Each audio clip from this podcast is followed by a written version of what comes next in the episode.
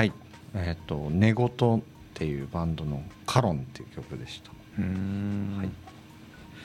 さてあのですね観光について、うんえー、と話してきましたけども、はい。観光かけるうん。何かうん。みたいな、うん。えっ、とそのなんていうんですかね観光自体がそもそもお金を外部から落としてもらうための仕組みとか、うん。えーとまあ、資源うん。その土地にしかない資源とかにで人を呼呼ぶみたいなことだと思うんですけども、うん。そうなると,、えー、と祭りでもいいんじゃないかとか、うん。んなんかねイベントとかうん。でもいいのかなとかって思うので、うんまあ、観光の定義をすると、まあまあ、多分ねすごくあの文献とかあると思うんですけど、うん。かける何かうん。の方が、うん。なんか今この先うん。なんか答えが出やすそうだなとかって思ってるんですけど、うん。例えばその観光かける仕事でワーケーションみたいなんとか、で行くと、うん。田村さん的に、うん。その何かこれだなみたいなとかあったりとかってないですか？その、うんなんかねうん。まあ観光って聞くとどうしてもさっき言ったお祭りイベント。うんうん、であと自然。自然。あと産業。はい。飯馬とかですよね。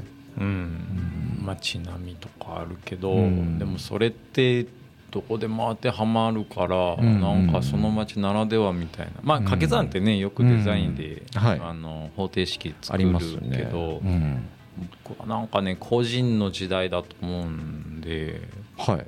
まあ観光かける個人じゃないかなってまあ、さっき言ったその行った先で、その街をもう愛してる地元の人にアテンドして個人のフィルター、はいはいはいはいここがいいんすよ田村さんみたいな。ああはいはいはい。なんかうんまあ、地元の人しか来ないとか、うん。もしくはその人しかうん。行ってないとか。うん。それぐらいディープない方がね。やでもそうですよね、観光っていうとなんかあれですけどそこに育った人のうん。なんか個人的な思いがなんかそうさせるみたいなことって結構いいいいですよね。うんうんあー。なんか前田村さん言ったあの何でしたっけ？えーっとねあの赤赤赤岡町のの駅祭り？駅祭りうん。とかって、うん。その作家がいたから、うん。今その祭りが祭りが。になってるってことですもんね。うん。あの祭りはむちゃくちゃ文化度高くて、ねえ。まああそこでしかできないし本当年になんか3時間ぐらいしかやってないから本当希少価値もあるしはあ。何よりなんかねやっぱあの祭りを愛してて、うん。その絵屏風って必ず物語がね、うん。あるんですよ、うん。その描写を映してはい。その物語をね横で語ってくれるんですよ。ろうそくの明かり一本で。ちょっとこう不気味な感じ不気味な感じ。それがねなんともないい感じもうすごいいい感じ。え語り口調ってどんな感じなんですか？あまあ普昔通に淡々と。それはもう女性だったり男性だったりでそれぞれのまあ解釈って言っていいうんのかな、うんうんうんそれぞれの思いでその物語をねなるほど。絵屏風話してくれるその絵屏風に隠されたなんかメタファーみたいなところとかもう全部紐解いて。紐解いて教えてあくれたりとか、へー。なんかそれって結構、うんなんていうんですか壮大なうん。滝があるわけでもなく、うん。うん。めちゃくちゃ美味しい酒があるわけでもないんですけど、うん。そのね作家さんというかうん。絵が上手な、うん。ちょっとこうひねくれたうん。人がそこにいたっていううん。ことで今ある意味人を呼べてるってことですよね。そうね。まあその絵師金蔵っていう人物自体もうん。すごい波乱万丈なあ人ーなるほど。生で土佐藩の殿様御用達の絵師だったんだけどへなんか騙されてはい。贋作を作らされた。のあー結構それで厳しそうですね。藩を追い出されて脱藩させられてでそれから何十年かは消息不明だった。へえでもその飯食うために売れる絵を描かないといけないからということで物語の描写を絵屏風に描いてたっていうのが後に分かった。へえ最終的にはその戻してもらえたんですいや戻されてない。もうそのどっかに行ったまんまなんですか？そその赤岡町。まあ今でいう赤岡町。あれ？赤岡町は土佐藩ではないんですか？いや土佐藩なんですけど、うん。は藩自体は追い出されたけだどそのいいわゆる下町なんで、はいはい。下町に潜れてあもう潜ってあそういうこと、はいはい、絵を描いて生きてた。へえ。やっぱ本当にもう絵を描くしか脳がなかった。うんやることなかった。飯食うなるほどね。技術がなかったっていうかね。あ。売れる絵を描かないといけないからなるほどなど。うしてもその強烈なちょっとおどろおどろしい感じの絵を描いてたのが今もう文化になって残ってる。なるほどっすね、いやなんかね僕も結構そういうことじゃないかなと思って、うん人の強い思いみたいなのとかうん。の方がなんか反論があろうが、うん。そのねうん。なんていうか人が見に来るじゃないですか、うん。よくなんか客寄せパンダみたいなこととか言いますけど、うんなんかそれでもいいような気がするというか、うん全然ねうん。いいと思うなんか。なんか名物大将がいるから行く店とかもあったりするじゃないですか、うん飯がっていうよりかなんか雰囲気みたいなのとかで、うん。結構決めてることが多いのでう、ん。なんかねあのそこにんに住んでる人たちは、うん。それが分からなかったりとか、いうんやそういうことではないんですよみたいななんか綺麗なとこ見せようとしがちですけど、うんうんもっと別になんかね、うん。変でもいいんじゃないかなとかって思う時ありますよね。うんうんまあちょっと人の目を気にしすぎるとうねん。飛び抜けられないっていううのん。ね。僕観光かけるなんかっていうとう、ん。ね裏路地なんですよ。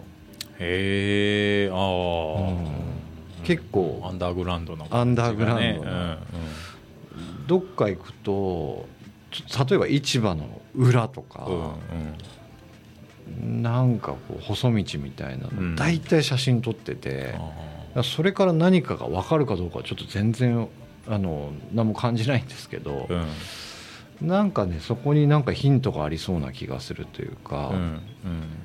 えー、と決してねなんかここがあの北九州のあの小倉の裏路地ですっていうことはまずないんですけど、うん。なんか昔からある美容室の大きな看板があったりとか、うん。なんか猫が集会してたりとか、うん。なんかねお父さんがランニングシャツうん。とパンツでうろうろしてるみたいなのが、うん。なんとなくそのその土地の文化を垣間見せてくれる感じがして結構行くんでですよね。なるほど。うん。なんか表には出さない。そうですそうですそうです。人の生活のまあ地部とまでは言わないけどはい、普段が見れるっていうはところの魅上海とか行った時も、うんすごいなんか何60階建ての高層マンションの横に、まあ、言い方あれですけどちょっと半分スラム街みたいなところがあって、うんうん僕そっち側の方がゾクゾクしましたもんね。カメラ持っていくと。なんかその鶏をその場でなんかさばいたりとかしてる親父がいたりとか、うんうん。それこそあのストリートファイター2のチュンリーのステージのなんか後ろみたいな。感じのあの、うん。ね、ずっとチャリ乗ったりとか洗濯物がそのまま通路に干してたりとかっていう方がいいなと思って。生活感かな？うーん。生活感なのか。非日常を求めて海外に行ってるのにうん。日常を探しに行ってるような感じ。うん。これは何なんでしょうね。なんか。うん。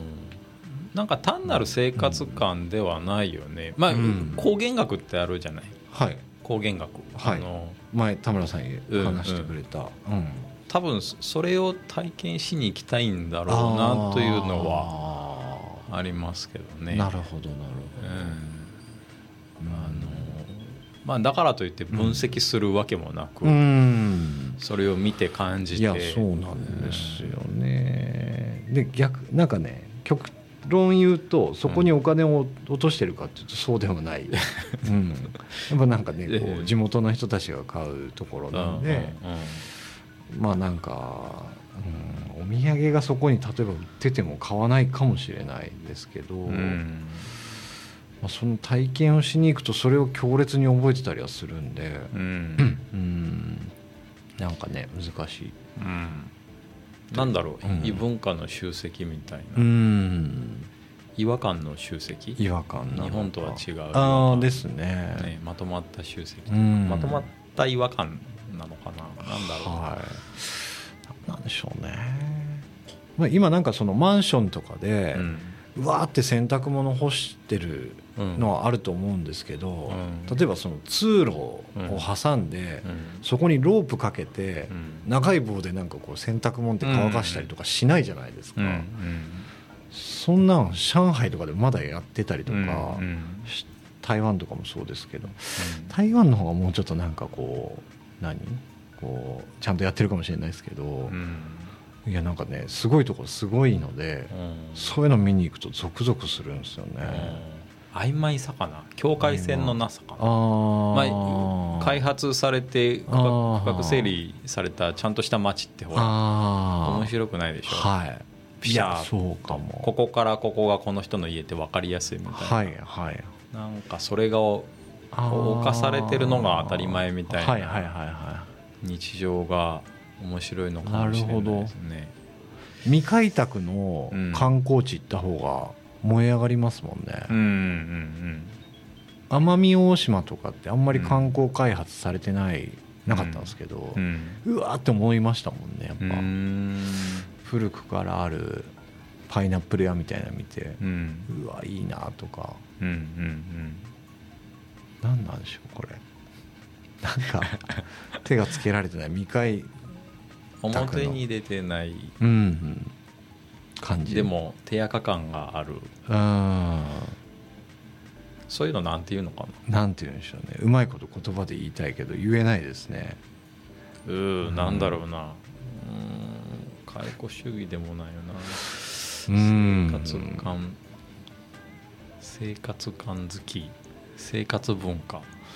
うねまあでもなんかねうん。光源学だと思う。学術的な表現です。うまいこと言葉にできないですけど僕はそういう感じ、ええええうん。日常。うん。なんだけどそれが自分にとっては非日常。非日常。な。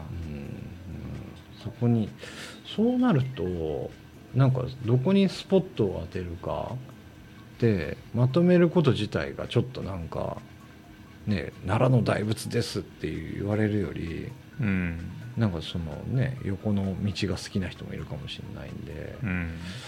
なんかこう勝負の仕方が変わってきてるのかもしれないですね、うん。人がもうそれこそコロナ禍でうん。いっぺんにその同じ場所に人を集めること自体が変わってきたようにうん。うわーって人がいること自体がうん何なん？って感うんじがする時はありますね、うん。うん。行きたくねえとか思ったりしません？なんかこうあの大都会に疲れるみたいああわなかる。ううん。んわーっと人がいるところに行かずにうん。釣りでもしたいなみたいな。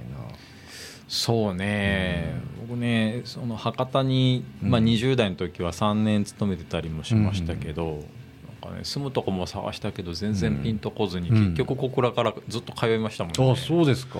多分それに近いのかもしれないな。まあ大都会に興味がないっていうか多分あうん。の区画整理された街に街並みに興味がなかったまだ小倉の方が土着的でなんかねあの落ち着く感じ落ち着く感じがあったあんで。あいやわかります、うん。僕も別にディスるわけじゃないですけど博多は合わなかったですもんね福岡市は。うんうんうん。住んでみたけど全然ダメでしたそうだねそう。なんか、うん。とはいえなんかねやっぱねラーメン博多といえばラーメンとか明太子うんうんみたいな、屋台文化とかはねねやっぱ好きですけどね。うんまああれも観光地化されてるんであそうか。ちょっとあれですけど柳橋連合とはいはいはいかねかっこいいしうんやっぱああいう下町感っていうのかな。うん。まあ昔ながらの街並みが残ってるところはね、はい。なんか美濃島のあたりも面白いですね、あいいですね。あの街並みもいいし。いいですね、うん。いや難しい。なんか観光かける。歴史とかうん。ってことですかね自然？うん。うん。観光かける自然。北九州でいうとまあ平尾台とか。平尾台とか、産業うん。ううん。ん。産業でいうと新日鉄とですか？まあ新日鉄。えそれ働く場所ってことですか？企業、うん。まあ企業。産業まあ産業でしょうあね。あなるほど。あの助さんうどんとか。工場夜景とか。ああそういうことか、うん助さんうどんはまあ食でしょうねうね。なるほど、うん。ということはなんかやっぱこうプラスアルファでうん。歴史だけどうん。なんとかみたいなこととか、うん。僕ねなんかいろんな自治体がやってることをここでもやりましょうみたいな盛り上がり方まあいいとは思うんですけど、うん。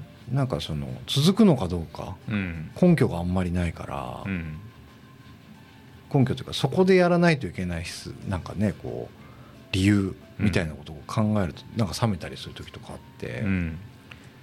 そこ探すことがなんか観光のような気がするんですよね。うんうん。うん。ふわっとした言葉ですけど。そうっすね。なんか、うん。なんだろうな。ちょっとバイアスっていうかかかってるけど行政がやろうとすると、なんか冷めちゃいます。さえるよな。あれなんだろうな、何なんでしょうね。うん、え行行政が企画することもものすごくいいアイデア絶対あるんだけど、うん。行政がやることのなんかちょっと僕はねそれ批判を恐れた、うん。ことしかやらないからだと思うんですよ。それはあるよね、うん。なかなか市民の。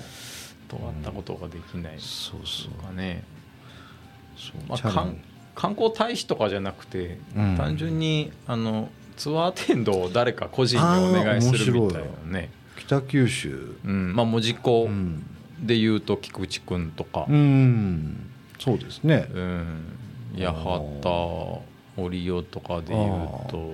福岡幸子さんとか？幸子さんとあかー。面白い、うん。まあ、小倉の夜はちょっと田村に立候補したいいですけどね。うん。いやいいですね。うん。北九州。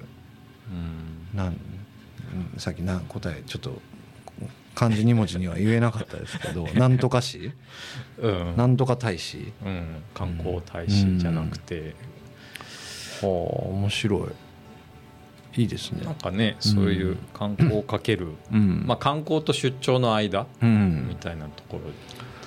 で、難しいけど。うん。僕ねなんか忘れもしない、サラリーマンの時うにん。上司とうん。栃木に行ったんですよ、はい。現場。はい。でで近くにあの大谷石の採石場っていううん。すっごい産業遺産があって、うん。別にそれ観光地化されてないんですけど、うん。有名なとこで。見に行きたいって言ったら、はい。ダメって言われた。すー。ぐそこなのに、まあ、あれがねすごい悔やまれてて出張ってなんだよと。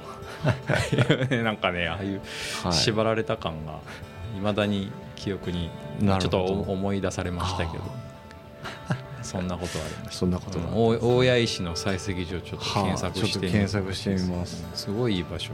えーまあねいろいろこうちょっと今日はあのまとまりがない感じでしたけどそうですね。んなんかに投げかけられたらなと思って、あえて観光ということで。観光と出張の間にはい。なんかヒントがありそうな、いつかちょっと答えを探してここで発表したいと思いますが。そうですね、はい、い、い言葉を作るのかもしれないですそうけどですね、はい。ということで、はい、長くなりましたけれども、はい、今日もご視聴いただきありがとうございました。ありがとうございました。失礼いたします。失礼します